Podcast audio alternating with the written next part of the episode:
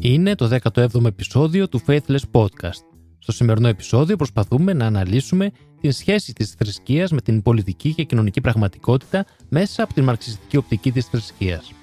Για τον λόγο αυτό, έχουμε να σας παρουσιάσουμε μια πολύ ενδιαφέρουσα κατά την άποψή μας συνέντευξη κουβέντα με τον Παναγιώτη Δούλο. Ο Παναγιώτης Δούλος είναι διδάκτορ κοινωνιολογίας, ζει και εργάζεται στο Μεξικό.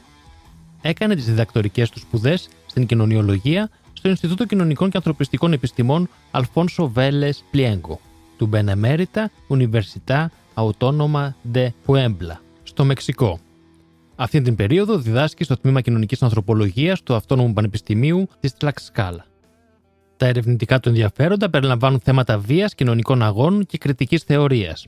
Είναι συνεκδότης με τον γνωστό μαρξιστή κοινωνιολόγο και φιλόσοφο John Holloway και την Κατερίνα Νασιόκα του βιβλίου Beyond Crisis After the Collapse of Institutional Hope in Greece, What, από τις εκδόσεις PM Press 2020 και στα ελληνικά έχει κυκλοφορήσει με τον τίτλο «Πέρα από την κρίση, μετά την κατάρρευση της θεσμικής ελπίδας τι» από τις εκδόσεις Φουτούρα.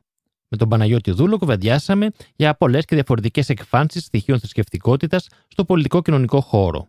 Στην ελληνική κρίση χρέους, στην ευρύτερη κρίση του νεοφιλελεύθερου μοντέλου κυριαρχίας, αλλά και στον λεγόμενο υπαρκτό σοσιαλισμό και τον αναρχισμό.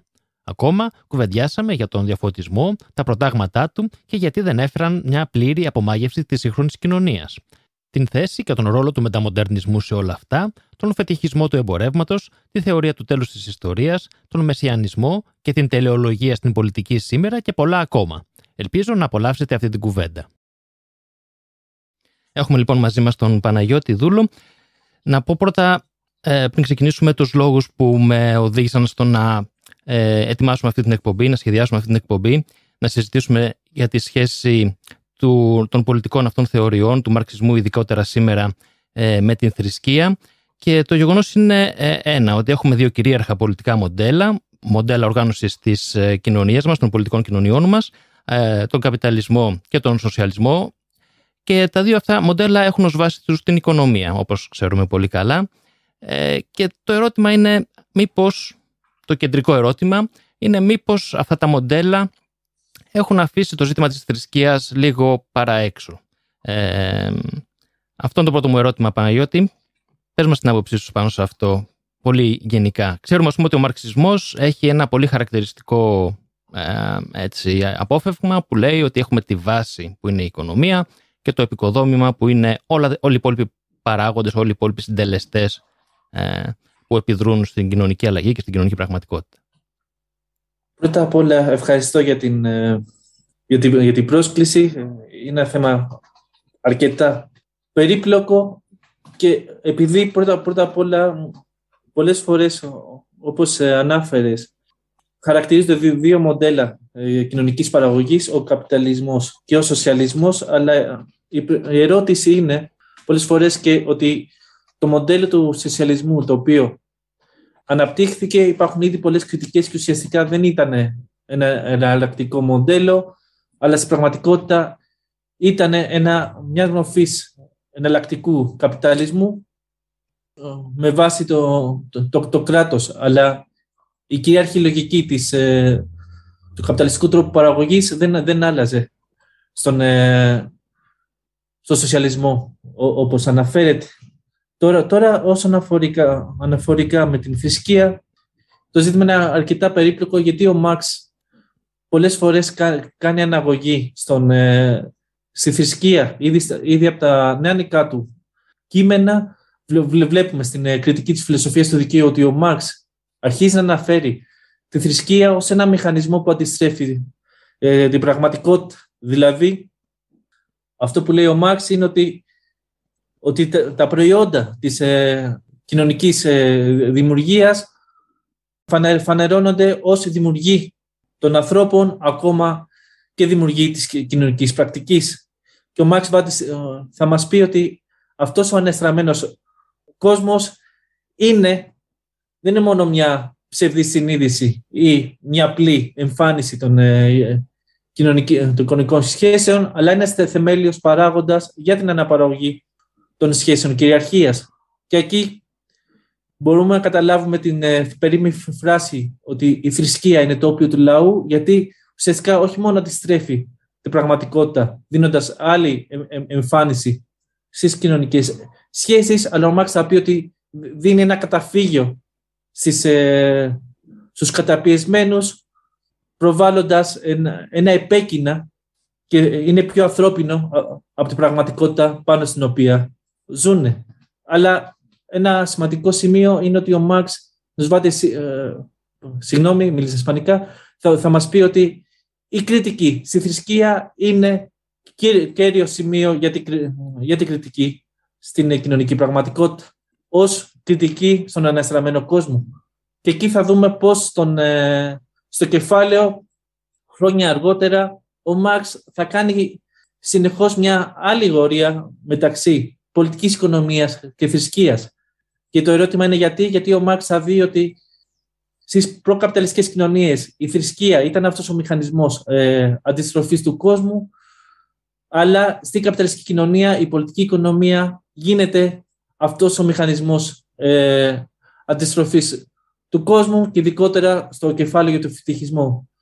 Mm-hmm. Το εμπορεύματος θα μας, θα μας μιλήσει για την ε, μαγεία του χρήματος, θα μας μιλήσει ότι ε, κατηγορίες όπως το χρήμα, το εμπόρευμα παίρνουν ένα θρησκευτικό μανδύα που αντιστρέφει την πραγματικότητα. Αλλά αυτές οι εμφανίσεις δεν είναι μόνο ψευδείς ε, συνειδήσεις, αλλά παράγουν ένα συγκεκριμένο τρόπο ε, αλληλόδρασης μεταξύ των υποκειμένων στη σημερινή κοινωνία. Μάλιστα. Ε, πρώτα απ' όλα, ναι, να ε, πω ότι Άρα να διορθώσω τον εαυτό μου που είπα καπιταλισμός και σοσιαλισμός, ε, να, να διαχωρίσουμε τον μαρξισμό από τον υπαρκτό σοσιαλισμό, γιατί νομίζω σε αυτό αναφέρθηκες. Θα το δούμε λίγο αργότερα αυτό, αν θέλεις, ξεχωριστά. Αν ο υπαρκτός σοσιαλισμός, όπως εφαρμόστηκε τέλος πάντων, έχει στοιχεία κοσμικής θρησκείας, να το συζητήσουμε λίγο αργότερα αυτό, για να μην ξεφύγουμε τώρα από το βασικό μας θέμα που είναι ο, ο μαρξισμός. Ε, έτσι, θες να πεις κάτι πάνω σε αυτό; Ναι, με, μου, φαίνεται, μου φαίνεται εντάξει. Γιατί είναι, είναι ένα ζήτημα πώς ο μαξισμό έγινε θρησκεία, pero, αλλά μπορούμε να το συζητήσουμε λίγο αργότερα. Ωραία, γιατί θέλω τώρα να πούμε λίγο ε, πάνω σε αυτό που είπες ε, πριν. Ότι ε, έχουμε. Άρα, αυτό που λέει ο Μάρξ είναι ουσιαστικά, αν καταλαβαίνω σωστά, ότι έχουμε τη, τη θρησκεία στις προκαπιταλιστικές κοινωνίες πριν τη Γαλλική Επανάσταση, ας το πούμε έτσι, στις, ε, ε, στη φεουδαρχία, έτσι, στην εποχή εκείνη, να έχει ένα συγκεκριμένο ρόλο, τον οποίο τον χάνει μετά την ε, Γαλλική Επανάσταση και τον μοντερνισμό, το, το, το σύγχρονο κόσμο και τη βιομηχανική επανάσταση κτλ. Τον οποίο παίρνουν πια ε, η οικονομία, η αγορά. Το καταλάβα σωστά. Και αναπαράγουν ακριβώς τα, τα ίδια χαρακτηριστικά. Ε, ναι, μπορούμε να το πούμε και έτσι. Στην πραγματικότητα ε, υπάρχουν διάφορες, ε, μέσα σε όλες, όλες αυτές τις θεωρίες, μαξιστικές θεωρίες, οι αναγνώσεις του Μαξ, μπορούμε να κρατήσουμε μια ε, συγκεκριμένη άποψη ανάγνωση. Του Μαξ που μας λέει ότι ο Μαξ δεν μας έλεγε να κάνουμε ένα γενικότερο μοντέλο για να, να λύσουμε τις κοινωνίες, αλλά όπως έλεγε ο Μωυσές Ποστών, μας έλεγε ότι ο μαξισμός, ο Μαξ, η μαξική θεωρία, μας έλεγε ότι ήταν μια κριτική της καπιταλιστικής κοινωνίας και ήταν μιας πρόσκλησης να δούμε κάθε κοινωνία μέσα, τον, μέσα από τον ιστορικό κοινωνικό της προσδιορισμό. Σε αυτό το πλαίσιο, οι, πολλές, λες, ε, οι προκαπιταλιστικές κοινωνίες, όχι όλες, ε, ήταν κυριαρχούμενες από τη θρησκεία, το θρησκευτικό μοντέλο, ως, mm. ως μια μορφή ε, αντιστροφής, του, αντιστροφής του κόσμου. Για εκεί μπορούμε να δούμε πώς σε διάφορες κοινωνίες εμφανίζονται το ΤΕΜ και ο θε, θεωρίες γέννησης του κόσμου που εμφανίζεται ένας θεός, αλλά αυτό όπως λέει ο Κοντελιέρ, ένας ε, μαρξιστής ε, ανθρωπολόγος, αντιστρέφει την πραγματικότητα και αποκρύπτει ότι οι κοινωνίες γεννιούνται και αναπαράγονται μέσα της ανθρώπινης ε, πρακτικής. Οπότε το θεμέλιο κάθε κοινωνίας είναι η ίδια η κοινωνική πρακτική. Αλλά στο καπιταλισμό βλέπουμε μια αντιστροφή και η θρησκεία δεν εμφανίζεται σαν γενοποιός αρχή. της κοινωνίας, αλλά εμφανίζεται η οικονομία.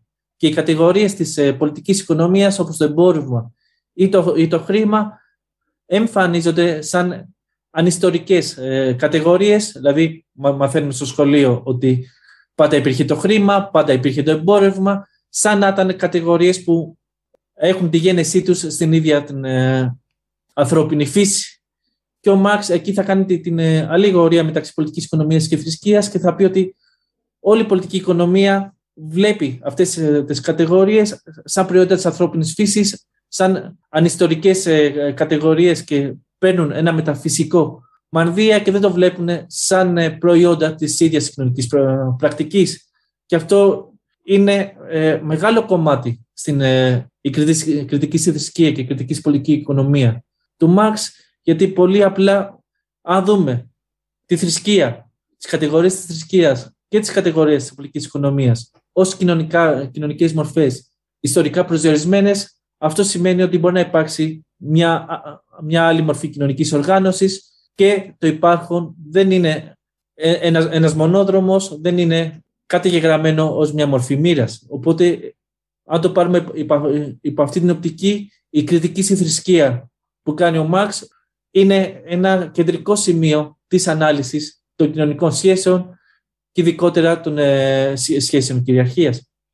Νομίζω πίσω από αυτό κρύβεται η προαιώνια διαμάχη μεταξύ ηλισμού και ε, ιδεαλισμού. Έτσι, έχω, δεν ξέρω αν το καταλαβαίνω σωστά, με την έννοια ότι ο ιδεαλισμός ε, που έτσι, αναπαράγουν οι θρησκείες, κάποια ιδεώδη, κάποια απόλυτα, κάποια σταθερά, κάποια προαιώνιες αξίες, ε, ε, ε, ενάντια ας πούμε τέλος πάντων στην, στον πραγματικό κόσμο που όλα είναι κοινωνικά ζητήματα, όλα είναι κοινωνικά, θέματα κοινωνικής διαχείρισης, κοινωνικών αγώνων, αναζητήσεων κτλ. δεν ξέρω αν το καταλαβαίνω σωστά. Ε, ακριβώς αυτό που κάνει ο Μάρξ είναι ότι, για να δούμε το ιστορικό πλαίσιο, είναι ότι την περίοδο που γράφει ο Μάρξ υπήρχε όλο αυτό το ρεύμα του γερμανικού ιδεαλισμού, όπου βλέπανε ότι ο Χέγγελ, Φίχτε και λοιποί, όπου βλέπανε ότι υπήρχε, υπήρχαν ιδέες και οι ιδέες καθορίζουν τον, τον, τον, κόσμο. Αυτό που κάνει ο, ο Μάρξ και είναι πολύ σημαντικό, θα πει ότι δεν είναι ιδέες που καθορίζουν τον, τον κόσμο, αλλά αυτές οι ιδέες έχουν κοινωνική προέλευση. Και για να καταλάβουμε πώς προέρχονται αυτές οι ιδέες, πρέπει να καταλάβουμε την ίδια την κοινωνική πρακτική που τις γεννά. Mm-hmm. Και εκεί ας πούμε, είναι η κριτική που κάνεις ο Φόιμπαχ, γιατί ο Φόιμπαχ είναι από τους πρώτους που κάνουν κριτική στη θρησκεία. Και θα πούνε ότι πρέπει να εστιάσουμε στον άνθρωπο, και ο Μάξ θα απαντήσει ότι δεν πρέπει να εστιάσουμε στον άνθρωπο αφηρημένα, λες και είναι μια ιδέα εξοκοινωνική, αλλά πρέπει να εστιάσουμε πώς αυτή η ιδέα του ανθρώπου χαρακτηρίζεται μέσα από τις κοινωνικές του σχέσεις. Γι' αυτό και ο Μάξ θα επιμείνει πολλές φορές ότι ο άνθρωπος είναι το σύνολο, το σύνολο των κοινωνικών ε, σχέσεων που, που τον απαρτιζει Οπότε, άμα καταλάβουμε αυτή την ιδέα, μπορούμε να καταλάβουμε πώς χτίζεται η, ιδέα του ηλισμού. Στο Μάρξ, και γιατί είναι η κριτική, η κριτική στη θρησκεία είναι, είναι βαθύτερη συνήθως από, από, από μαρξιστικές αναλύσεις και ουσιαστικά παρέκαμψαν αυτό το κομμάτι, αλλά είναι πάρα πολύ σημαντικό για να καταλάβουμε όλη τη μαξική κριτική. Στη θρησκεία, γιατί ουσιαστικά είναι κριτική στην ίδια την κοινωνια Να πάρουμε λίγο τα πράγματα από την αρχή, ε, από τη Γαλλική Επανάσταση.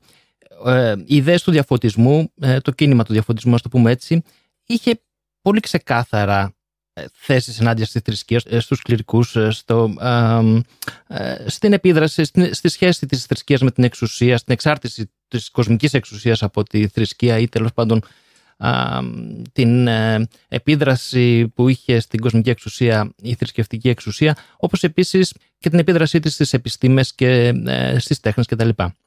Αυτό, από ό,τι καταλαβαίνω, ε, παρά την επικράτηση των ιδεών του διαφωτισμού με τη Γαλλική Επανάσταση και τις άλλες αστικές επαναστάσεις στην Ευρώπη, ε, παρόλα αυτά, από ό,τι καταλαβαίνω, πέρασαν κάποιες ιδεολογίες εντός εισαγωγικών της θρησκείας. Ή, ή βασικά δομικά χαρακτηριστικά της θρησκείας όπως ο ιδεαλισμός ε, που, τα, που ο χριστιανισμός για παράδειγμα έτσι, που επικρατούσε στην Ευρώπη τα έχει δανειστεί ας το πούμε από τους μεταπλατωνικούς φιλοσόφους ε, με τους οποίους ήρθε σε επαφή τα πρώτα χριστιανικά χρόνια, τους πρώτους χριστιανικούς αιώνες.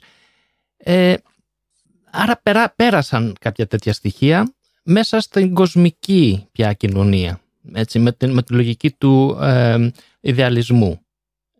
Και νομίζω ότι ο Μάρξ ήρθε σαν ένα, ένα δεύτερο κύμα μετά τον ε, ε, διαφωτισμό, ας πούμε, από το κίνημα του διαφωτισμού με την ευρύτερη έτσι, έννοιά του, ε, να ε, ξαναχτυπήσει ένα τα δεύτερα απομεινάρια, ας το πούμε, της θρησκείας ή, ή, μάλλον, ας το πω καλύτερα, τα απόνερα της θρησκείας, ξέρω εγώ, μετά τον διαφωτισμό. Δεν ξέρω αν συμφωνείς σε αυτό. Συμφωνώ και, και για να προσθέσω, επιπλέον πρέπει να δούμε όλη, όλη αυτή την ιστορική ζήμωση που συμβαίνει την, την εποχή του Μαξ. Και προηγουμένως, δηλαδή, θα δούμε ότι εκείνη την εποχή αυτό που συμβαίνει είναι ότι η φεουδαρχική κοινωνία έχει μπει ήδη σε παρακμή. Αυτό έχει να κάνει με την είσοδο του καπιταλιστικού τρόπου παραγωγής και κατά επέκταση την ε, εισαγωγή των ε, καπιταλιστικών σχέσεων, πράγμα που σημαίνει ότι το εμπόρευμα έχει αρχίσει να γίνεται μια καθολική μεσολάβηση των κοινωνικών σχέσεων, όπως το, το χρήμα, η μισθωτή εργασία αρχίζει να γίνεται. Ο δεσμός που εμφανίζεται σε όλες τις κοινωνικές σχέσεις, ακόμα και όταν αλλάζει μορφή, γίνεται εμπόρευμα, χρήμα, κεφάλαιο κλπ. Οπότε αυτό έχει σαν συνέπεια την ε, μεταμόρφωση των, ε, των λοιπόν κοινωνικών σφαιρών. Αυτό έχει να κάνει π.χ. ότι εμφανίζεται το, το σύγχρονο κράτος, εμφανίζεται Επίσης, αλλαγή στις, ε, στη σφαίρα της κουλτούρας. Η θρησκεία πάει να, να, έχει τον πρωτεύοντα ρόλο και, το, και τον έχει η οικονομία και, και εκεί βλέπουμε πώς αναδύεται όλο αυτό το ρεύμα το διαφωτισμού στον οποίο δεν εσαρκώνται μόνο η σκέψη της ε, επαναστατικής τότε αστικής τάξης όπου υπήρχε το πρόταγμα της ε, ελευθερίας και της, και της ισότητας, πράγμα που σήμαινε ότι υπήρχε μια υπόσχεση ότι μέσω, την απο, μέσω της απομάγευσης του κόσμου, της ελευθέρωσης δηλαδή από τις ε, προκαταλήψεις που υπήρχαν στη φορολογική κοινωνία, θα μπορούσε να υπάρχει μια κοινωνία πιο ελεύθερη, πιο ίση και δεν θα χαρακτηριζόταν από στατικές βάσεις όπως ήταν ε, η δουλεία στον ε, φεοδαρχικό κόσμο. Και εκεί μπορούμε να δούμε φράσεις όπως του Καντ που θα πει ότι ο διαφωτισμός είναι μια κίνηση που ελευθερώνει τον άνθρωπο από την εφηβεία του και τώρα θα μπορεί να αποφασίζει με βάση την ίδια του τη σκέψη. Αλλά εκεί θα δούμε μια κριτική στο διαφωτισμό, π.χ. από τη ε, σχολή της Φραγκφούρτης, τον ειδικότερα τον ε, Τέοτορ Αντόρνο και τον Μάξ Χορχάιμερ, όπου θα πάρουν βάση τόσο τη μαξική θεωρία όσο και τη θεωρία του Μαξ Βέμπερ και θα πούνε ότι στο καπιταλισμό υπήρχε αυτή η πρώτη κίνηση απομάγευσης του κόσμου, αλλά τη στιγμή που οι αστικές σχέσεις εγκαθιδρύονται, ε, όπως επίσης εγκαθιδρύεται όλη αυτή η λογική, διαχειριστική λογική που συνοδεύει το κεφάλαιο, έχουμε μια δεύτερη κίνηση ε, διαλεκτικά δοσμένη που είναι αυτή η κίνηση της επαναμάγευσης του κόσμου. Και εκεί ο Αντώνιο και ο Χορχάιμερ θα πούνε ότι αυτή η κίνηση επαναμάγευσης του κόσμου έχει να κάνει το πώς, πώς οδηγούμαστε στην ε, αποθέωση της ε, διαχειριστικής λογικής, στην αποθέωση της ε, τεχνικής και αυτά, στην αποθέωση της ωφελημότητας στοιχεία που θα μας οδηγήσουν σε νέες μορφές βαρβαρότητας. Και εκεί θα δούμε πόσο ο Χορχάιμερ και ο Αντόρνο θα μας πούνε πόσο ο διαφωτισμός μετατράπηκε πάλι σε μύθο, δηλαδή μετατράπηκε σε όργανο, όργανο κυριαρχίας, τόσο της φύσης όσο του ανθρώπου πάνω στον άνθρωπο. Ωραία, αλλά ξέρεις εδώ στην, ε, στην Ελλάδα ε, τα ξέρεις και εσύ βέβαια ακόμα καλύτερα, ε, ότι υπάρχει άποψη ότι στην Ελλάδα καν δεν φτάσαμε στο διαφωτισμό. Και ένας λόγος που έχουμε πολλά από τα φαινόμενα που βλέπουμε στην Ελλάδα και την κυριαρχία της θρησκείας είναι το αποδίδουν πολύ στο ότι ο διαφωτισμός δεν κατάφερε σαν κίνημα να έχει γερές βάσεις στην Ελλάδα και να αποκτήσει, ας το πούμε έτσι, μια κυριαρχία σε ένα βάθος και σε διάρκεια και τελικά έχουμε πάλι ένα ενδιάμεσο σύστημα ημιθεοκρατίας, ας το πω έτσι. Ε, ε, συμφωνείς με αυτό ή πιστεύεις ότι η κριτική όπως την περιέγραψες από τη σχολή της Φραγκφούρτης ε, και από τον Μάρξ, ε, νομίζω και η σχολή της Φραγκφούρτης ε, ε, δούλεψε πάνω στην ιδέα του Μάρξ για το φετισμό του εμπορεύματος. Είναι ένας από τους λόγους που έχουμε αυτά τα φαινόμενα σήμερα. Γιατί δηλαδή δεν έγινε η απομάγευση, ας το πούμε στην Ελλάδα. Τα πράγματα είναι αρκετά περίπλοκα, γιατί πολλές φορές ότι δεν πέρασε ο διαφωτισμός στην Ελλάδα ακούγεται σαν σαν ένα ιδεολόγημα για να δικαιολογήσει κάποιες, κάποιες καταστάσεις, ακόμη και για να περάσουν διάφορες ε, πολιτικές εν, ενάντια στα, στα, φτωχότερα στρώματα της ελληνικής πραγματικότητας. Αλλά εκεί νομίζω πρέπει να δούμε λίγο πιο σφαιρικά το όλο ζήτημα και πώς η κριτική στο φετισμό του εμπορεύματος μπορεί να μας δώσει κάποιες ε, στιγμές για να λύσουμε αυτό το φαινόμενο. Δηλαδή, ο Μαξ θα μας πει ότι η ιδιαιτερότητα του καπιταλισμού είναι ότι η ανθρώπινη πρακτική εμφανίζεται ως συγκεκριμένη εργασία και ως αφηρημένη εργασία. Δηλαδή υπάρχει ένας διπλός χαρακτήρας της ανθρώπινης πρακτικής στον καπιταλισμό.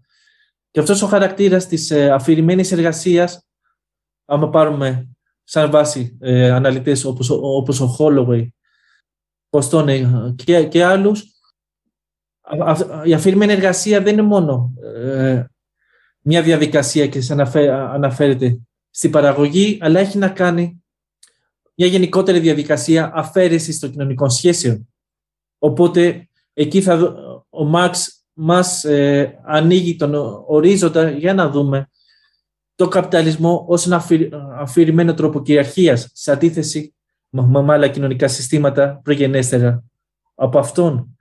Και εκεί είναι σημαντικό ότι το άτομο, το άτομο ουσιαστικά γίνεται μια προσωπο, αφηρημένη προσωποποίηση των ε, κατηγοριών του καπιταλισμού. Δηλαδή γίνεται μια προσωποποίηση αφηρημένων σχέσεων όπως το εμπόρευμα, το χρήμα, ακόμα και της ίδιας εργασίας. Οπότε το υποκείμενο υπάρχει στο καπιταλισμό στην πραγματικότητα ως κάτοχος των εμπορευμάτων είτε, είτε αυτό το εμπόρευμα έχει να κάνει με τα μέσα της παραγωγής, είτε έχει να κάνει με το εμπόρευμα της ίδιας της εργατικής του δύναμης. Και εκεί ε, συγγραφείς όπως ο Ποστόνε θα μας πει ότι όλη αυτή η διαδικασία αφαίρεσης των κοινωνικών σχέσεων που ουσιαστικά δεν ακλάται και στον ίδιο το, το διαφωτισμό, γιατί ο διαφωτισμός βάζει τις βάσεις για την αφηρημένη σκέψη, υπάρχει μια αντίδραση σε αυτό που το άτομο ψάχνει καταφύγιο σε συγκεκριμένες κατηγορίες σκέψης όπως είναι η πατρίδα, η θρησκεία, η κοινότητα και όλο αυτό το αντιδιαφωτιστικό ε, ρεύμα που ήδη ήταν, ε, εμφανίζεται ήδη στην εποχή του Χέγκελ με αντισυντημητικά ρεύματα, εθνικιστικά κλπ. Και θα βρει το αποκόρυφωμά της στην ναζιστική Γερμανία.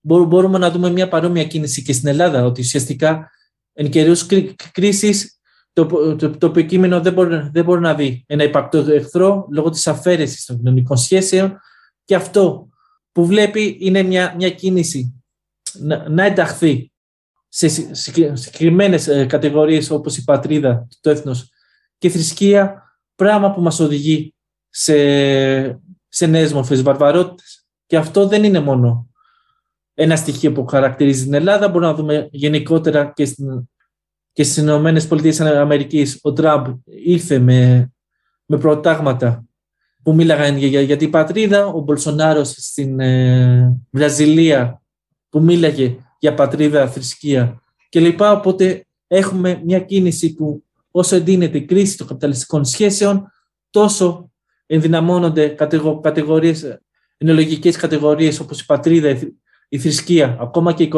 η, κοινότητα και η, οικογένεια, αλλά ουσιαστικά αυτή η δυνάμωση αυτών των συγκεκριμένων κατηγοριών έχει να, έχει να κάνει με το φετιχισμό του εμπορεύματος. Ουσιαστικά αντανακλούν ε, διαδικασίες φετιχοποίηση των κοινωνικών σχέσεων που μας οδηγούν κάθε φορά στη βαρβαρότητα.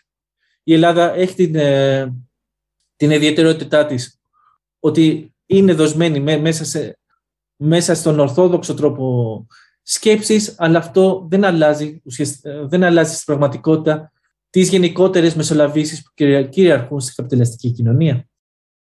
Ναι, ξέρεις, μία έτσι άποψη που, ε, με την οποία έτσι και εγώ αρχίζω να ε, φλερτάρω, το πω έτσι, είναι η άποψη, βασιζόμενος και σε αυτό που είπες πριν, ότι έχουμε και από μη μαρξιστές μια κριτική στη θρησκεία και μια ε, ανάλυση με θρησκευτικά θέματα, όπως ο Μαξ Βέμπερ που μίλησε για την, στο βιβλίο του την Προτεσταντική Ηθική και το πνεύμα του καπιταλισμού, όπου συνέδεσε τον προτεσταντισμό με τον καπιταλισμό. Ε, και ε, σκεφτόμενος ότι στην Ελλάδα δεν έχουμε τις προτεσταντικές έτσι, αξίες, έχουμε μείνει στην Ορθόδοξη, η Ορθοδοξία κυριαρχεί.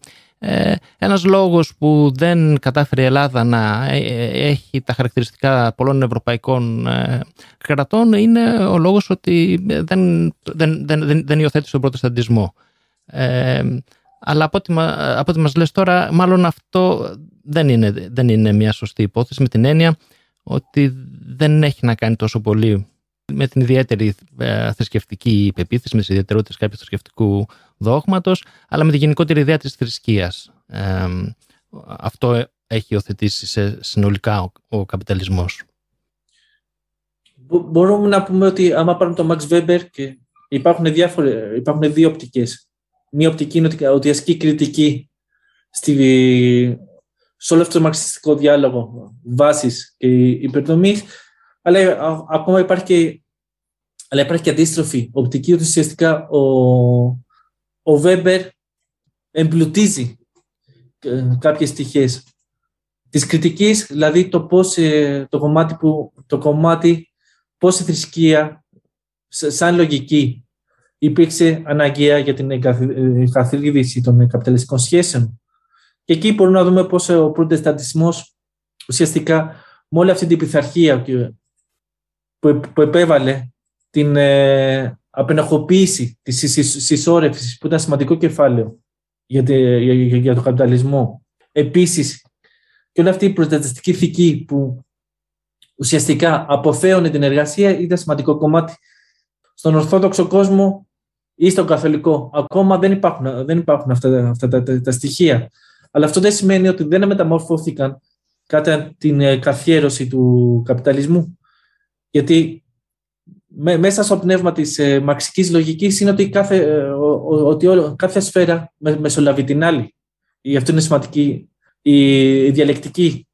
Αν και εμφανίζονται ως απομονωμένες σφαίρες, η πολιτική, η θρησκεία, η οικονομία, αυτή, αυτή η όψη της κοινωνίας ως κατα, συνεχής καταρριματισμός ουσιαστικά ε, δεν μας επιτρέπει να δούμε ότι η καπιταλιστική κοινωνία είναι, είναι συγκροτημένη ως μια ολότητα.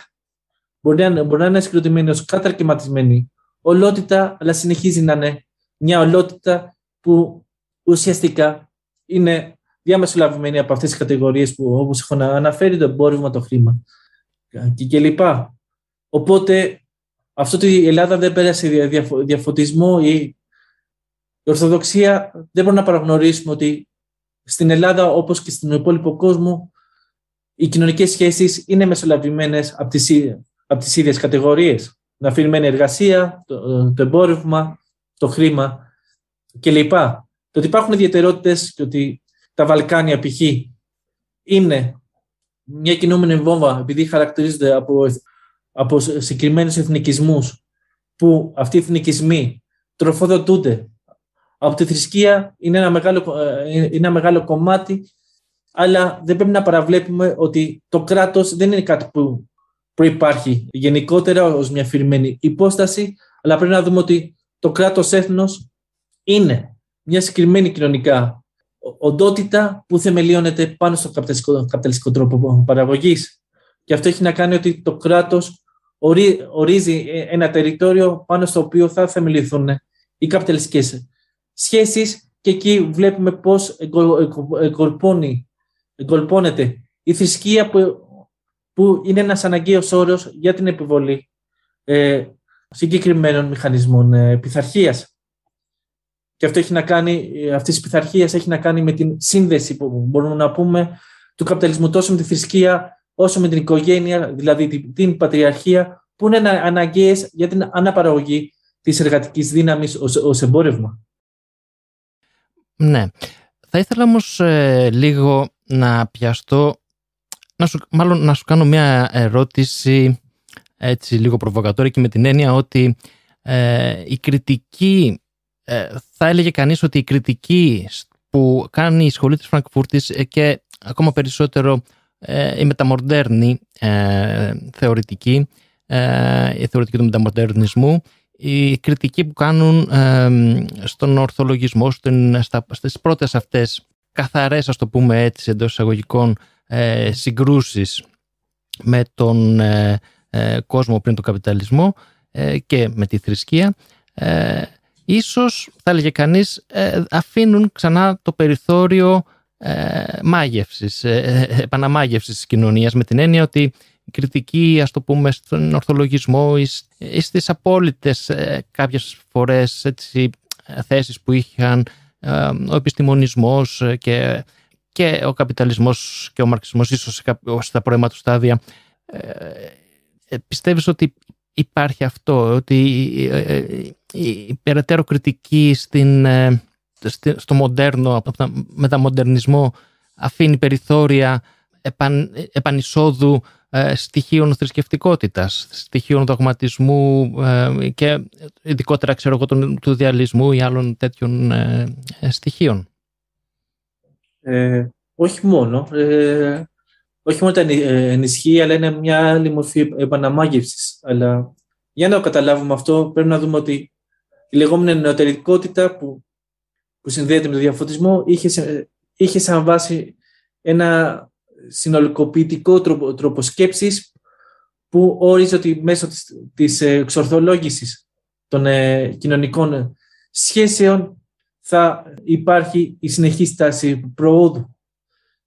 Και πρέπει να καταλάβουμε και ένα, ένα μικρό πράγμα ότι όταν ο Μάξ έγραφε ε, το κεφάλαιο μιλούσε για μικρές ε, φάμπρικες, ο μεγάλες φάμπρικες, αλλά ακόμα δεν έχει εισέλθει ε, αυτό που καλούμε ο φορτικός τρόπος παραγωγής, το φορτικό μοντέλο παραγωγής. Και εκεί, το, κάπου στα 1920 μέχρι το 1940 που καθιδρύεται το φορτικό μοντέλο παραγωγής, βλέπουμε πώς όλη αυτή η εξωτερικοποίηση των οικονομικών σχέσεων γεννά όλο αυτό το όραμα για την, ε, για την, για την πρόοδο, γεννά ένα όραμα διαχειριστικής λογικής που θα έφερνε όλη αυτή την καπιταλιστική utopία, αλλά κλονίστηκε πρώτα με τον ε, πρώτο παγκόσμιο πόλεμο και ύστερα ήρθε σε κρίση με το δεύτερο παγκόσμιο, παγκόσμιο πόλεμο και όλο αυτό το μοντέλο ουσιαστικά μετά το δεύτερο παγκόσμιο πόλεμο η νεωτερικότητα επαναφέρει τον εαυτό της γιατί καθιδρύεται ο κενησιανισμός όπως καθιδρύεται και το φορτικό μοντέλο παραγωγής, αλλά ακόμα υπάρχει κριτική της σχολής Φραγκφούρτης, αλλά κάπου στις, στα τέλη της δεκαετίας του 60, αρχές του 70, το φορτικό μοντέλο παραγωγής μπαίνει, μπαίνει σε κρίση. Ε, όλη αυτή η ιδέα της, της, ε, προόδου ή της, ε, podemos decir, τεχνοοικονομικής ε, λογικής επίσης ε, μπαίνει σε, σε, κρίση, οπότε αρχίζει όλη αυτή η μεταμοντέρνα ε, κριτική στην ε, τεχνολογική ε, λογική και εκεί θα αρχίσει όλη η έμφαση να, η έμφαση να δούμε μέσα από, από ιδιαίτερες μορφές, προσδιορισμένες μορφές όπως έχει το Φουκώ και αρχίζει να αναλύει συγκεκριμένες μορφές για να πάει στις πιο αφηρημένες σχέσεις εξουσίας. Και εκεί βλέπουμε ένα μετασχηματισμό των κοινωνικών σχέσεων.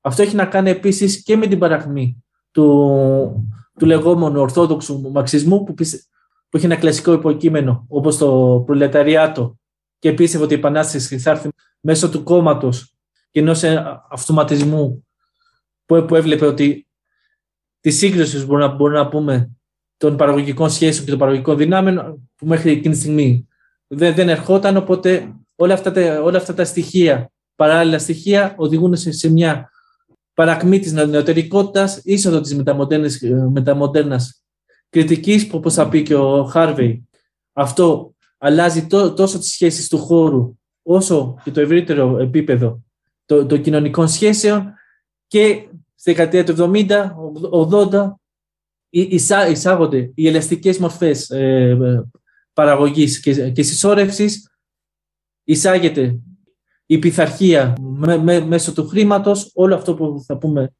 το νεοφιλελεύθερο μοντέλο, οπότε εκεί υπάρχει ένα μεγάλο ζήτημα πώς η μεταμοντέρνα κριτική ήταν μια κριτική σε, ένα προηγούμενο στάδιο παραγωγής και πώς ο καπιταλισμός μεταμορφώνεται, εγκολπώνει κομμάτια αυτής της κριτικής και εκεί υπάρχει ε, ένα μεγάλο ζήτημα πώς επαναμαγεύονται κοινωνικές σχέσεις, δηλαδή οι αγορές αρχίζουν να εμφανίζονται σαν αυτόνομες οντότητες που έχουν τη δικιά της βούληση και όχι μόνο ε, παίρνουν ανθρωπομορφικά ε, χαρακτηριστικά που ζητούν θυσίες όταν δεν ε, ικανοποιούνται οι ωρέξεις τους για, για εξουσία και συσσόρευση. Κάτι που είδαμε και στην κρίση στην Ελλάδα το 2010 που στο όνομα των αγορών υπήρχε η απέτηση για, για, για θυσία που έπρεπε να κάνουν τα φτωχότερα στρώματα. Υπήρχε απέτηση για μεγαλύτερη καταστολή. Υπήρχε απέτηση για, την, ε, για το διαμελισμό του όποιου κράτους πρόνοιας. Υπήρχε, οπότε όλη αυτή η επανομάγευση έγινε μέσω της πολιτικής οικονομίας και με τον τρόπο που οι αγορές εμφανιζόντουσαν σαν θεϊκές οντότητες που απαιτούσαν θυσίες για να ικανοποιήσουν τις, ε, τις ορέξεις τους. Οπότε αυτό μας δίνει την ε, οπτική ότι κατά τη διάρκεια του νέου φιλελευθερισμού, συγγνώμη, όχι μόνο επαναμαγεύεται ο κόσμος, ο κόσμος μέσω της θεοποίησης των αγορών, αλλά υπάρχει μια επανασυγκρότηση των σχέσεων κυριαρχίας. Ναι, όταν λέμε, έτσι να το εξηγήσουμε λίγο αυτό, ε, η έννοια της θυσίας ε, στη θρησκεία είναι το να ε, δώσεις κάτι από τα υπάρχοντά σου μόνο και μόνο, χωρίς κάποιον ιδιαίτερο λόγο, χωρίς να προκαλέσει κάτι αυτό, έτσι, μόνο και μόνο για να δείξεις την υποταγή σου στον Θεό, έτσι, την αφοσίωσή σου στον Θεό. Άρα με την ίδια έννοια, αυτό που ζητήθηκε από τους Έλληνες στην περίοδο της κρίσης από τους ε, λεγόμενους θεσμούς έτσι, ε, ή την Τρόικα τότε ε, ήταν θυσίες με την ίδια λογική ότι δεν θέλω, δεν ξέρω ότι αυτά, αυτά, αυτά τα μέτρα δεν θα αποδώσουν κάποια μεγάλη έτσι, αλλαγή στον τρόπο α, της οικονομίας ή στη μείωση του χρέους ή οτιδήποτε αλλά θέλω να, να μου δείξεις την αφοσίωσή σου σαν λαός, ξέρω εγώ, ή σαν άτομα ή σαν κοινωνία στο, στο, στη δικιά μου διαχείριση ότι εγώ πλέον ε, αναλαμβάνω η νέα θεότητα, ο νεοφιλελευθερισμός αναλαμβάνει πλέον την ε, οργάνωση της κοινωνίας. Είναι κάπως έτσι; Ναι, και ουσιαστικά μπορούμε να δούμε και αν το πάμε λίγο βαθύτερα. Είναι της θυσίας, βασίζεται στην αρχή της ανταλλαγής. Ουσιαστικά ότι το, τα υποκείμενα προσφέρουν μια, μια θυσία, ένα αντικείμενο σε μια αφηρημένη οντότητα, ώστε η οντότητα προσφέρει ή την προστασία της ή προσφέρει μια, μια, μια, μια αλλαγή, αλλά αυτό έχει να κάνει με την αναπαραγωγή των κοινωνικών σχέσεων ως ολότητα. Ουσιαστικά η θυσία όχι μόνο έχει να κάνει με τη μορφή ανταλλαγής, αλλά πώς αυτή η μορφή ανταλλαγής είναι μια αναγκαία συνθήκη για την ε, διαιώνιση της ε, κοινωνικής τάξης. Ναι. Τώρα. Κα, ε, πες μου, ναι. Συγγνώμη. Κάτι που θα δούμε αυτός ο μηχανι, κοινωνικός μηχανισμός κατά τη διάρκεια της κρίσης στην Ελλάδα, στην εκοσμικευμένη του μορφή, θα, θα πάρει άλλο χαρακτήρα. Θα ζητηθεί δηλαδή από τις λεγόμενες αγορές ως θεότητες. Θα ζητηθούν θυσίες, δηλαδή θα δούμε μια επίθεση στα κοινωνικά και εργατικά δικαιώματα, το αντικείμενο που ζητούσαν τις ε, οικονομικές θεότητες και αυτές οι οικονομικές θεότητες θα δίνανε σαν αντάλλαγμα ε, χρήμα που ουσιαστικά θα διαφύλασε την ε, κοινωνία από την απειλή μιας ε, ανομίας. Σωτηρία, θα έδιναν σωτηρία, έτσι. κατά, κατά τη στοιχεία. ναι, και ουσιαστικά υπάρχει όλο αυτό το σωτηριολογικό πλέγμα που χαρακτηρίζει τις, τις θρησκείες στην πολιτική οικονομία. Και εκεί βλέπουμε την ε, αλληλόδραση, τη διαλεκτική αλληλόδραση μεταξύ του ενολογικού πυρήνα της θρησκείας και του ενολογικού πυρήνα του καπιταλισμού. Ωραία. Ε, αλλά να δούμε αυτό το ζήτημα του μεσιανισμού, του σω, σωτηριολογίας, ε, τη λογική δηλαδή του σωτήρα, του ότι κάποιος θα έρθει και θα μας σώσει, πώς υπάρχει ακόμα και μέσα σε άλλες ε, μορφές. Έτσι. Για παράδειγμα, ε, ακόμα και αριστερά κόμματα έχουν, ενσωματώνουν κάποια τέτοια λογική. Δεν ξέρω να συμφωνείς αυτό. Ε, θα, θα έλεγα όχι μόνο αυτό, αλλά η μεσιανική λογική ήδη υπάρχει. Ε, ήδη υπάρχει στο, στα αναπτυρικά κινήματα εν τη γενέση τους. Δηλαδή, εκεί, εκεί ανατρέχω ήδη στον Μπένιαμιν που ο Μπένιαμιν βλέπει το μεσιανικό ως μια κατηγορία που ουσιαστικά διαλύει, αναιρεί το συνεχές της κυριαρχίας και φέρνει στο φως που μπορούμε να, πούμε ε, μια, άλλη μια άλλη πραγματικότητα, την Βασιλεία του Θεού ή την ουτοπική κοινωνία. Αυτό είναι μέσα στο, στο πλέγμα της μεσιανικής σκέψης. Αλλά στοιχείο της μεσιανικής σκέψης που υπάρχει αυτή η σωτηρία είναι ότι υπάρχει ε, ένα στοιχείο, μια μεσολάβηση μεταξύ των δύο κόσμων, ο, ο, ο σωτήρας. Στη μαρξιστική σκέψη αυτή η ιδέα, αυτή η ιδέα του σωτήρα την πήρε τόσο η ιδέα της εργατικής τάξης όσο η ιδέα της, ε, του, του, του κόμματος. Σε άλλες θεωρίες θα βγαίνουμε, μπορούμε να, επίσης μπορούμε να δούμε πώς υπάρχει αυτή, αυτή η σωτηριολογική έκφανση της επαναστατικής, ε, επαναστατικής πράξης. Και εκεί ουσιαστικά όλο αυτό το μεσανικό σύμπλεγμα μπορούμε να πούμε διατηρεί την αρχή της θυσίας, ότι το υποκείμενο, το μεμονωμένο υποκείμενο, ο αγωνιστής πρέπει να θυσιαστεί για το όνομα της Επανάστασης, για, ένα μέλλον που έρχεται. Και εκεί υπάρχουν διάφορες κριτικές όπως το Βανέγκεμ και θα πει ότι και κατασιακή που θα που είναι ενάντια στην αρχή της θυσίας που χαρακτηρίζει τον, ε, την ιδέα του κοινωνικού αγωνιστή. Κάτι που θα δούμε επίσης ακόμα και στα ίδια τα ρεύματα της αναρχικής ε, σκέψης, κατά πόσο οι αγωνιστές παίρνουν ε, ένα παράξενο, ιδιόμορφο ε, προσωπείο μεταξύ του σωτήρα και του μάρτυρα που θυσιάζεται στο, στο όνομα του κοινού καλού.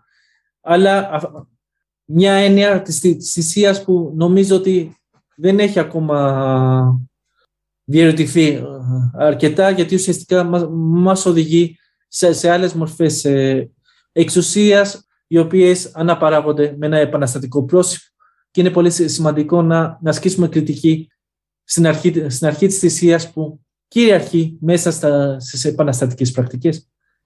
Ναι, α, συμφωνώ σε αυτό, αλλά θα έλεγα ότι θα το, βλέπ, το βλέπουμε πολύ περισσότερο όλο αυτό το μεσιανικό έτσι, μοντέλο. Ε, για να ξαναέρθω σε αυτό που έλεγες πριν και στις αντιδράσεις που είχαμε απέναντι στην ε, έλευση της κρίσης, στην Τρόικα και τα μνημόνια που βλέπαμε τον κόσμο να κατεβαίνει στον δρόμο με μια λογική σύγκρουσης, ας το πούμε ακόμα και σύγκρουσης, ξέρω εγώ με όλο αυτό ε, αλλά χωρίς, να, χωρίς περιεχόμενος πολλές φορές, χωρίς ε, βαθύτερες σκέψεις, χωρίς βαθύτερη ένταξη σε, ε, σε κινήσεις, οργανώσεις, ε, με μια λογική ε, ίσως έτσι, ε, αυτοθυσίας πάλι κατά μία έννοια.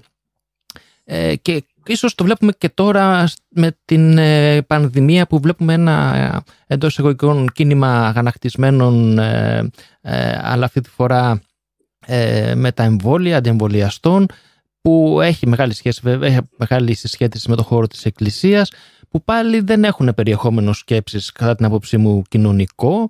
Έχουν ε, ε, το χαρακτηριστικά τους είναι ε, χαρακτηριστικά που προέρχονται από τη μεσιανική, με, μεσιανική συγγνώμη, ε, ε, σκέψη, μεσιανική λογική τους, τους σωτήρα, του αγωνιστή εντός εγωικών που θυσιάζεται, που βγαίνει μπροστά, ε, χωρίς ε, ωστόσο να έχει ένα βαθύτερο ε, περιεχόμενο και ανάλυση της ε, κοινωνικής πραγματικότητας.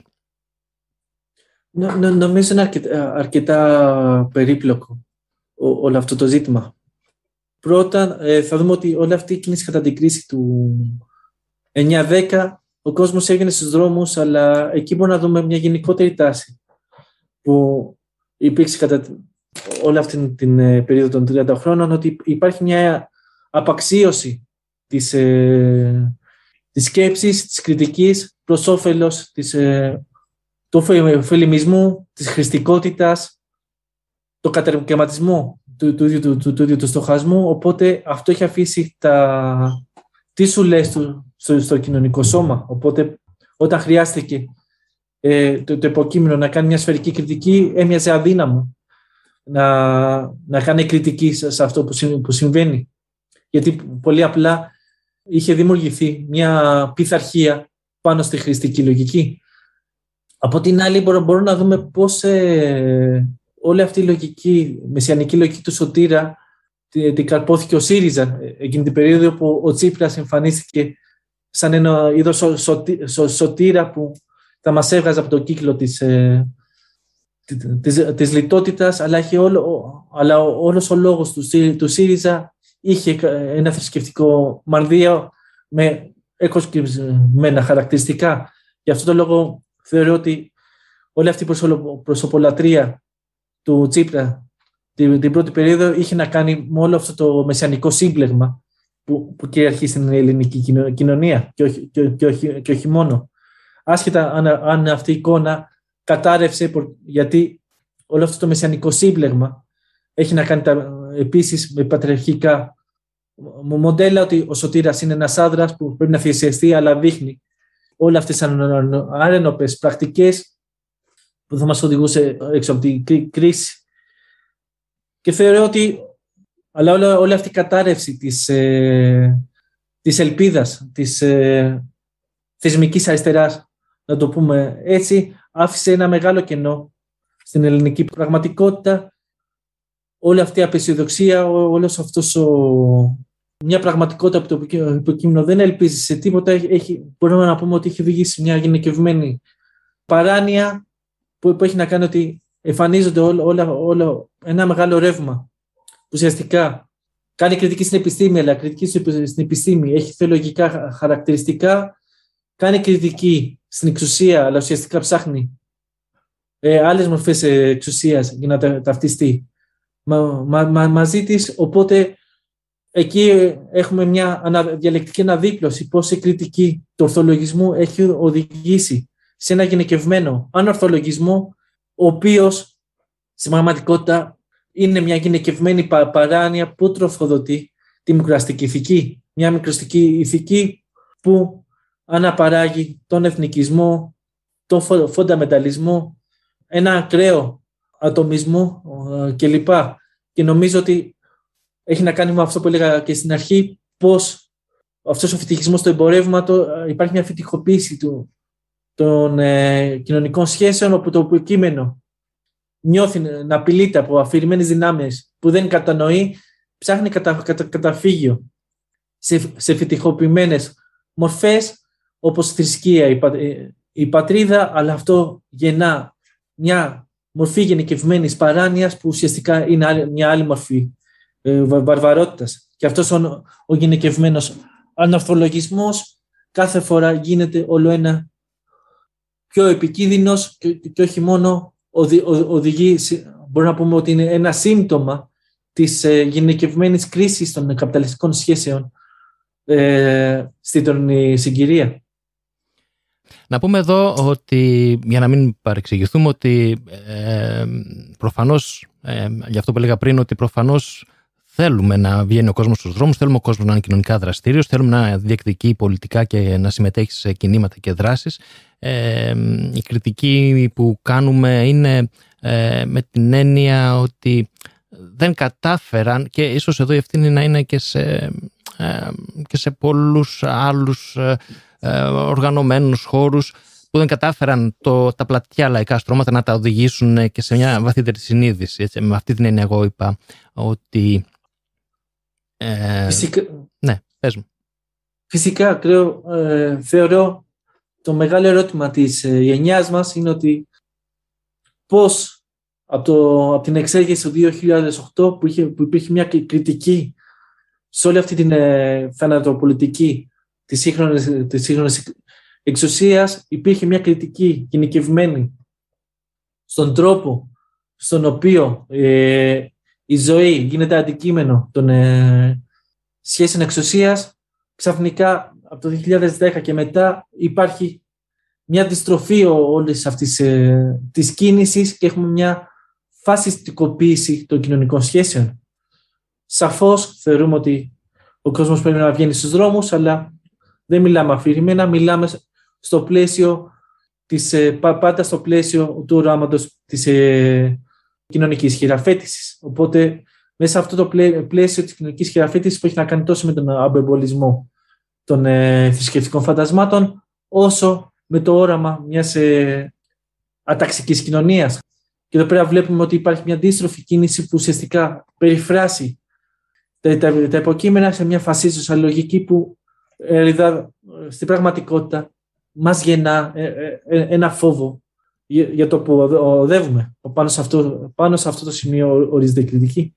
Ναι, βέβαια. Θα συμφωνήσω σε αυτό. Αυτό που βλέπουμε στον δρόμο αυτή τη στιγμή, ε, εν μέσω όλης αυτής της ε, κρίσης από την πανδημία, είναι ομάδες ακραίων φανατικών και ακροδεξιών οργανώσεων να διαμαρτύρονται ε, με χαοτικά, ε, θα έλεγα, ε, αιτήματα και χαοτικά και μεταξύ τους, δηλαδή δεν μπορούν να συμφωνήσουν σε τι θέλουν και τι δεν θέλουν.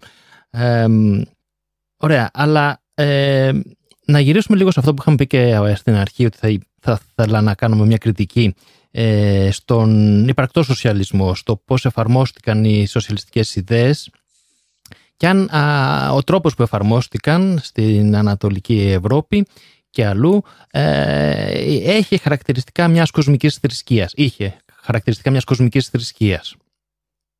Ε, σα, σαφώς, σαφώς και είχε τα χαρακτηριστικά μιας κοσμικής θρησκείας.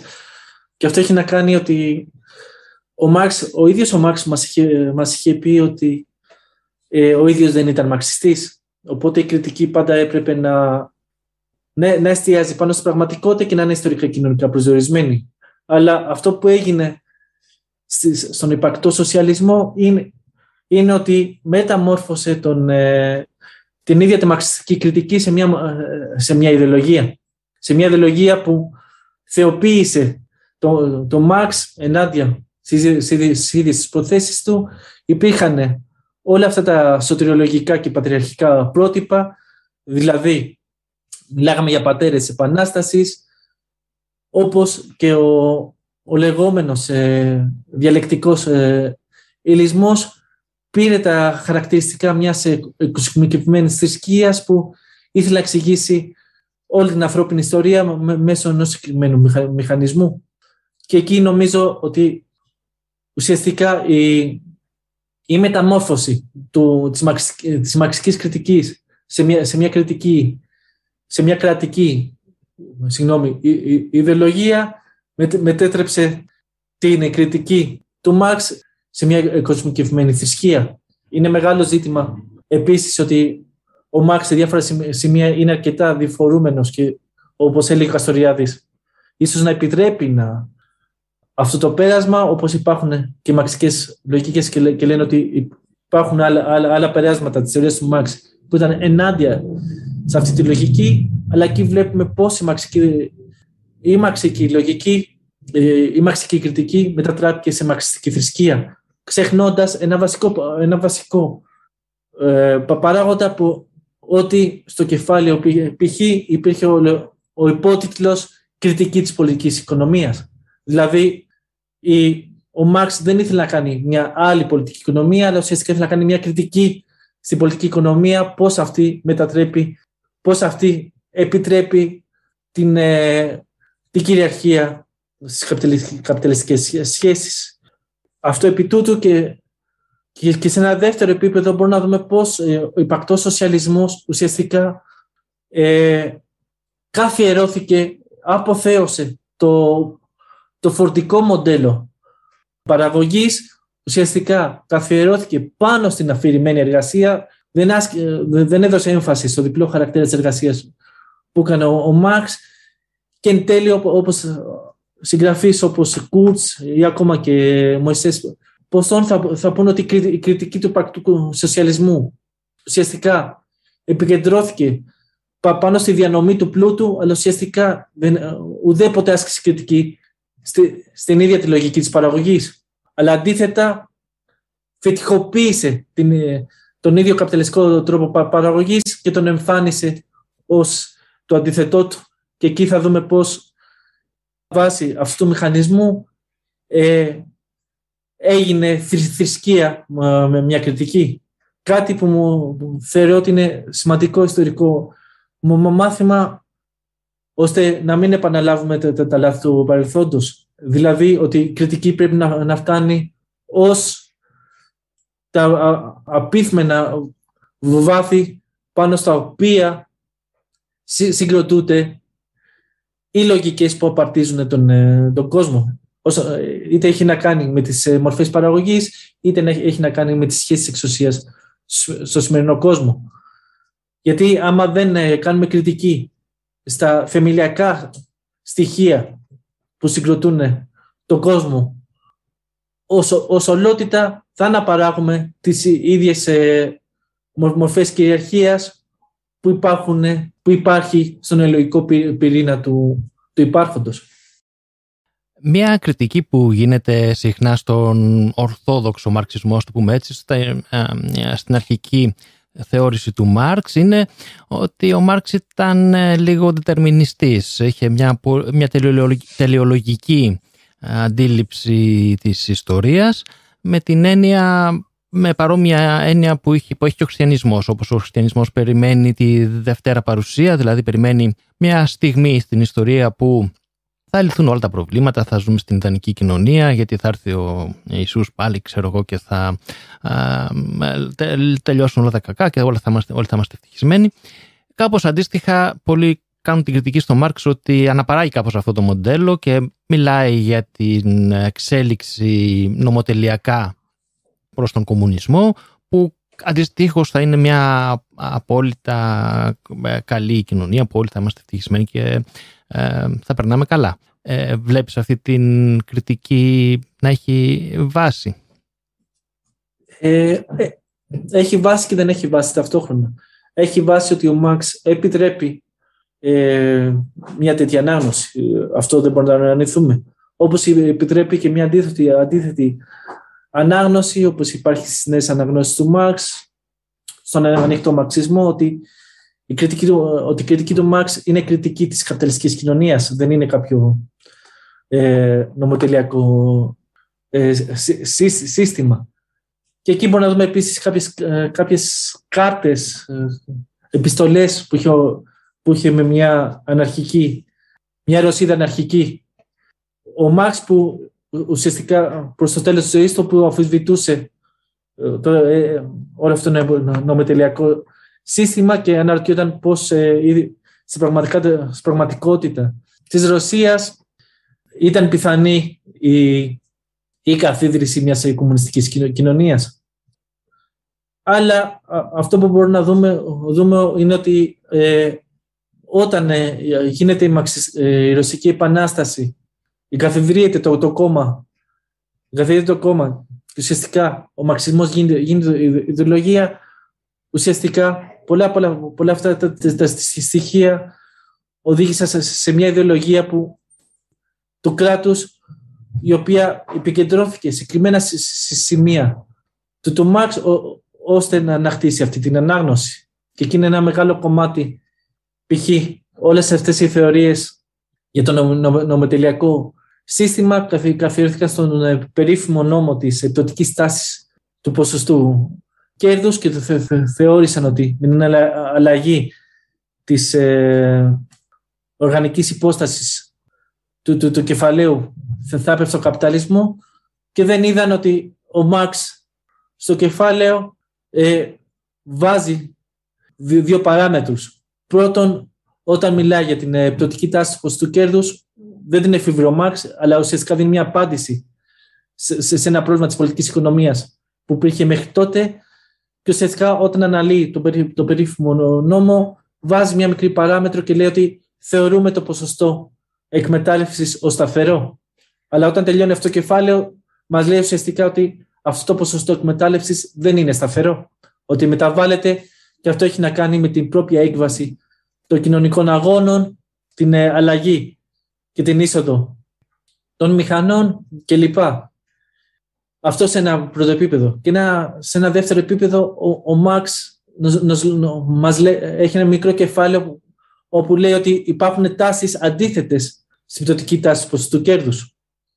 Όπου αυτό έχει να κάνει με την ε, αύξηση ουσιαστικά του ποσοστού εκμετά, ε, εκμετάλλευσης, έχει να κάνει με το, με το, με το χρέος, με την πίστοση, έχει να κάνει με την περιστροφή του κεφαλαίου και λοιπά. Οπότε ο Μάρξ σου λέει ότι, ότι η πτωτική τάση του ποσοστού κέρδους δεν είναι μια νομοτελειακή ε, έκβαση, αλλά εξαρτάται, εξαρτάται από την έκβαση του κοινωνικού ανταγωνισμού. Πράγμα που ουσιαστικά άρχισε να αναδύεται μετά αυτή η κριτική άρχισε να αναδύεται μετά τη δεκαετία του 70-80 από θεωρητικούς όπως ο Holloway, ο Μπόνεφελτ, επίσης από άλλους θεωρητικούς. Θεωρητικούς που δεν ήταν τόσο μαξιστές, ακόμα και ο ίδιος ο Ντελές δίνει βάση σε αυτές τις σελίδες του, του κεφαλαίου που ο ορθόδοξος μαξισμός παρα, παρα, παραγνώρισε για να χτίσει το, το δετερμινιστικό του σύστημα. Και εκεί έχει να κάνει με το πνεύμα της ε, μαξικής κριτικής. Το ζήτημα δεν είναι να αναπαράγουμε ως δόγμα ε, το, το Μαξ. Το ζήτημα είναι να, να κρατήσουμε την μαξική κριτική στην πολιτική οικονομία ως μια κριτική στη, στην propia λογική πάνω στην οποία χτίζονται οι αφηρημένες μορφές κυριαρχίας του καπιταλισμού. Σημαίνει να δούμε την, την μαξική κριτική στο, στο σήμερα και όχι να χτίσουμε ένα, και όχι να μεταμορφώσουμε τη μαξική κριτική σε ιδεολογία. Γιατί με άλλο, με άλλο τρόπο θα πέσουμε πάλι σε μια παγίδα ε, θεολογικοποίησης της ε, μαξικής κριτικής. Μάλιστα. Ωραία.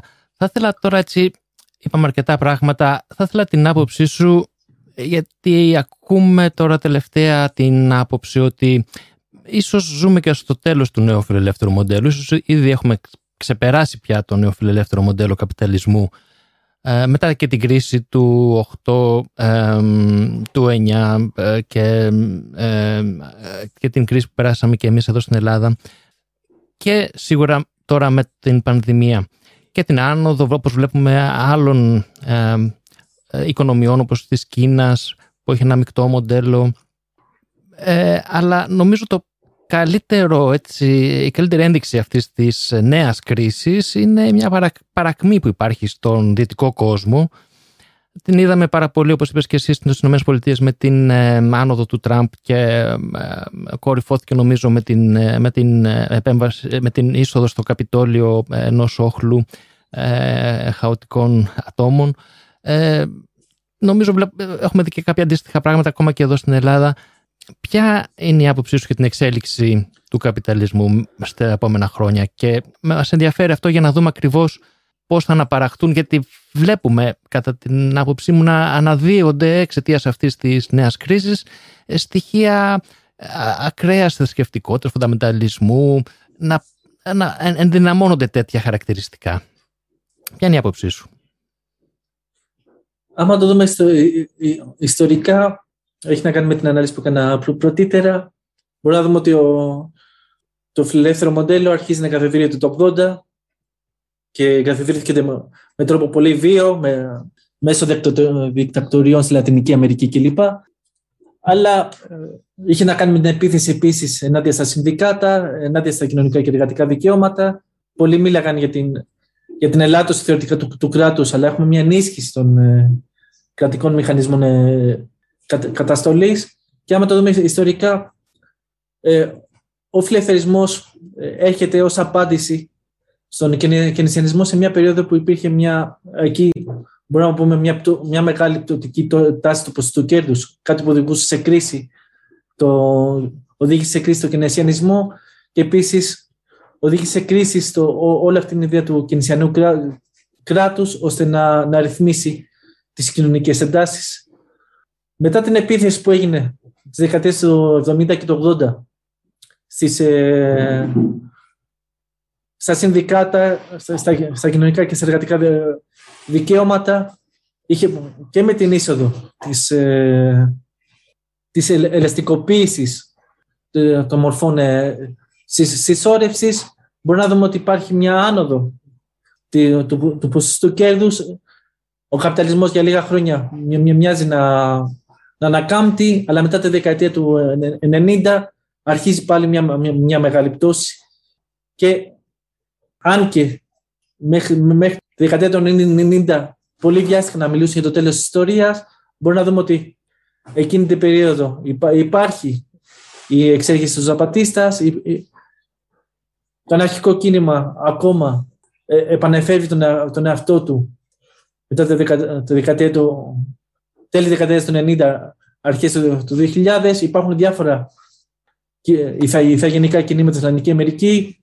Άρα τώρα βλέπουμε πολλά κινήματα των το, το γυναικών, όπως και κινήματα της ε, ΛΟΑΤΚΙ κοινότητας, οπότε το τέλος της ιστορίας ε, ποτέ, δεν, ποτέ δεν ήρθε. Αλλά είδα, είδαμε πρώτα την κρίση του 2008 που διέλυσε τα, φαντάσματα της, ε, όλων αυτών των απολογητών της αστικής τάξης ότι δεν, δεν θα υπήρχαν πλέον κρίσεις ο καπιταλισμός έφτασε σε ένα σημείο που ήταν στο, στο, στο όριο της, της, κατάρρευσης και ουσιαστικά η νεοφιλελεύθερη αφήγηση δεν είναι τώρα σε κρίση, αλλά ήταν, ήρθε πρώτα σε κρίση το 2008. Και ουσιαστικά η κρίση του 2008 ουδέποτε λύθηκε. Απλώς ε, παρατάθηκε ε, για το μέλλον. Και πριν την πανδημία, αναλυτές όπως ο Μάικλ Ρόμπερτς θα μας πούν ότι ήδη είχε αρχίσει μια παγκόσμια ύφεση, που η πανδημία απλώς ε, ε, επιτάχυνε. Και κάποιος θα, θα, θα ερωτηθεί γιατί δεν έχουμε κρίση αόρα, τώρα.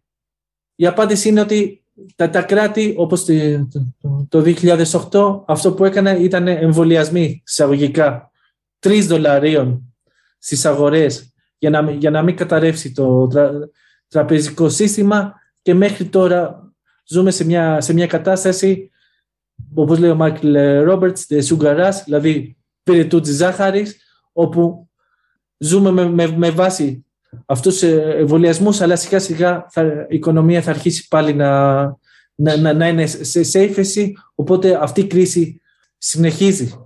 Αλλά ουσιαστικά δεν είναι μόνο μια οικονομική κρίση, είναι μια γενικότερη κρίση των ε, καπιταλιστικών σχέσεων, γιατί βλέπουμε ότι η πατριαρχία γίνεται όλο και πιο, και πιο βάρβαρη, γυναικοκτονίες, επίθεση στις, ε, σε μέλη της ΛΟΑΤΚΙ κοινότητας. Βλέπουμε επίθεση ενάντια στη, στις, ε, σε άλλες μορφές ετερότητας όπως είναι ο ξένος, οι, οι ξένοι, οι, οι, μειον, οι εθνικές μειονότητες και λοιπά. οπότε βλέπουμε πώς ο, καπιταλισμός μέσα σε αυτή τη κρίση γίνεται όλο, όλο ένα και πιο βίαιος και εκεί έχουμε την επιστροφή ότι όσο εντείνεται αυτή η κρίση, η αριστερά, η αριστερά ακόμη και, και να, να, ανατρεπτικές μορφές σκέψης αδυνατούν να, να, να, να, να και βλέπουμε μια επέλαση του ακροδεξιού τρόπου σκέψης και των ε, θρησκευτικών μορφωμάτων.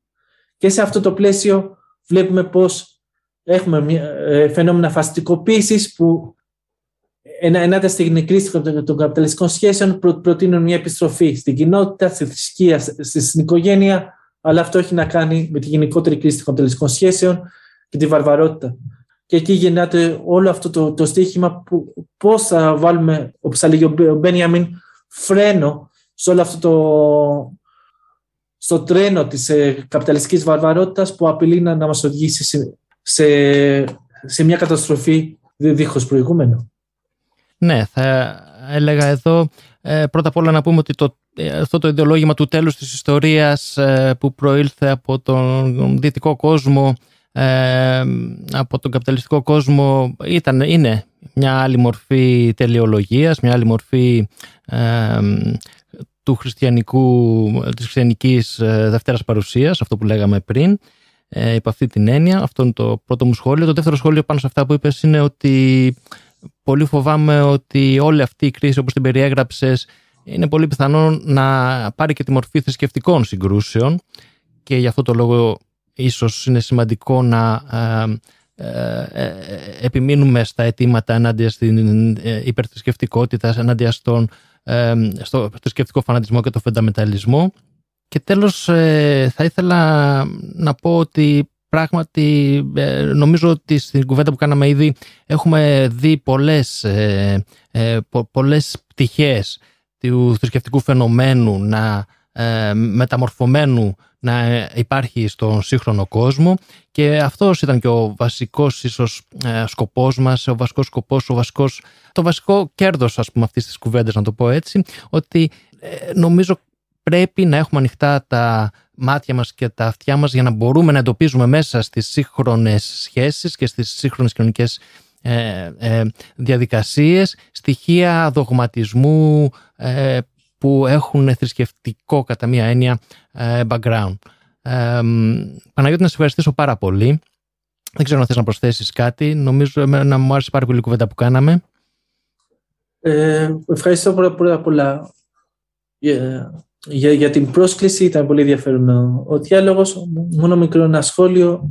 Κρeo και έχει να, έχει να κάνει ότι όλη αυτή η κουβέντα για τη θρησκεία έχει να κάνει το πώς ε, συγκροτείται η ετερότητα στην τωρινή φάση του καπιταλισμού, μια ετερότητα που πάντα είναι υποκίνδυνο, υποκίνδυνο αφανισμού. Οπότε η κριτική στη θρησκεία μπορεί να μας οδηγήσει σε μια κριτική πάνω στον τρόπο με τον οποίο διαμορφώνει κοινωνικές σχέσεις ή βλέπουμε πω όλη αυτή την κρίση μεταξύ του, θεωρητικά του, του δυτικού κόσμου και, και της Ανατολής και ουσιαστικά είναι ένα ιδεολόγημα πολύ επικίνδυνο που μας που οδηγεί σε μια φασιστικοποίηση των ε, κοινωνικών σχέσεων. Ναι, νομίζω ότι η κουβέντα μας έδωσε ε, αυτό το στίγμα ε, ότι γενικά έχουμε μια ιδιαίτερη διασύνδεση του θρησκευτικών χαρακτηριστικών με φαινόμενα που ξαναβλέπουμε σήμερα να αναδύονται. Νομίζω ναι και έχει να κάνει ιδιαίτερα, ιδιαίτερα στην, στο, στο συγκείμενο της Ελλάδας πώς η εταιρεότητα εμφανίζεται ως ο άλλος, ο, ο μουσουλμάνος, ο, ο βάρβαρος, ως απειλή υποτίθεται στην ελληνική, ελληνική κουλτούρα. Πράγματα που όλα, όλα αυτά τα ιδεολογήματα είναι όχι μόνο επικίνδυνα, αλλά ουσιαστικά τροφοδοτούν ένα ελληνικό εθνικισμό που είναι αναγκαίος για την αναπαραγωγή των καπιταλιστικών σχέσεων. Και όσο αυτές οι καπιταλιστικές σχέσεις είναι σε, σε, κρίση, τόσο αυτές οι μορφές ετερότητας θα προβάλλονται ως μια μορφή απειλής. Οπότε, οπότε θεωρώ ότι μία από τις ε, προτεραιότητες που μπορεί να, να, να έχει μια ριζοσπαστική σκέψη είναι να ασκήσει κριτική σε, όλα αυτά τα, σε, όλες, σε όλες αυτές τις ροές λόγου που βασίζονται σε, σε αυτού του τύπου τα ιδεολογήματα. Παναγιώτη, ευχαριστώ πάρα πολύ. Εγώ ευχαριστώ πάρα πολύ για την πρόσκληση. Εδώ έφτασε στο τέλος του το 17ο επεισόδιο του Faithless Podcast.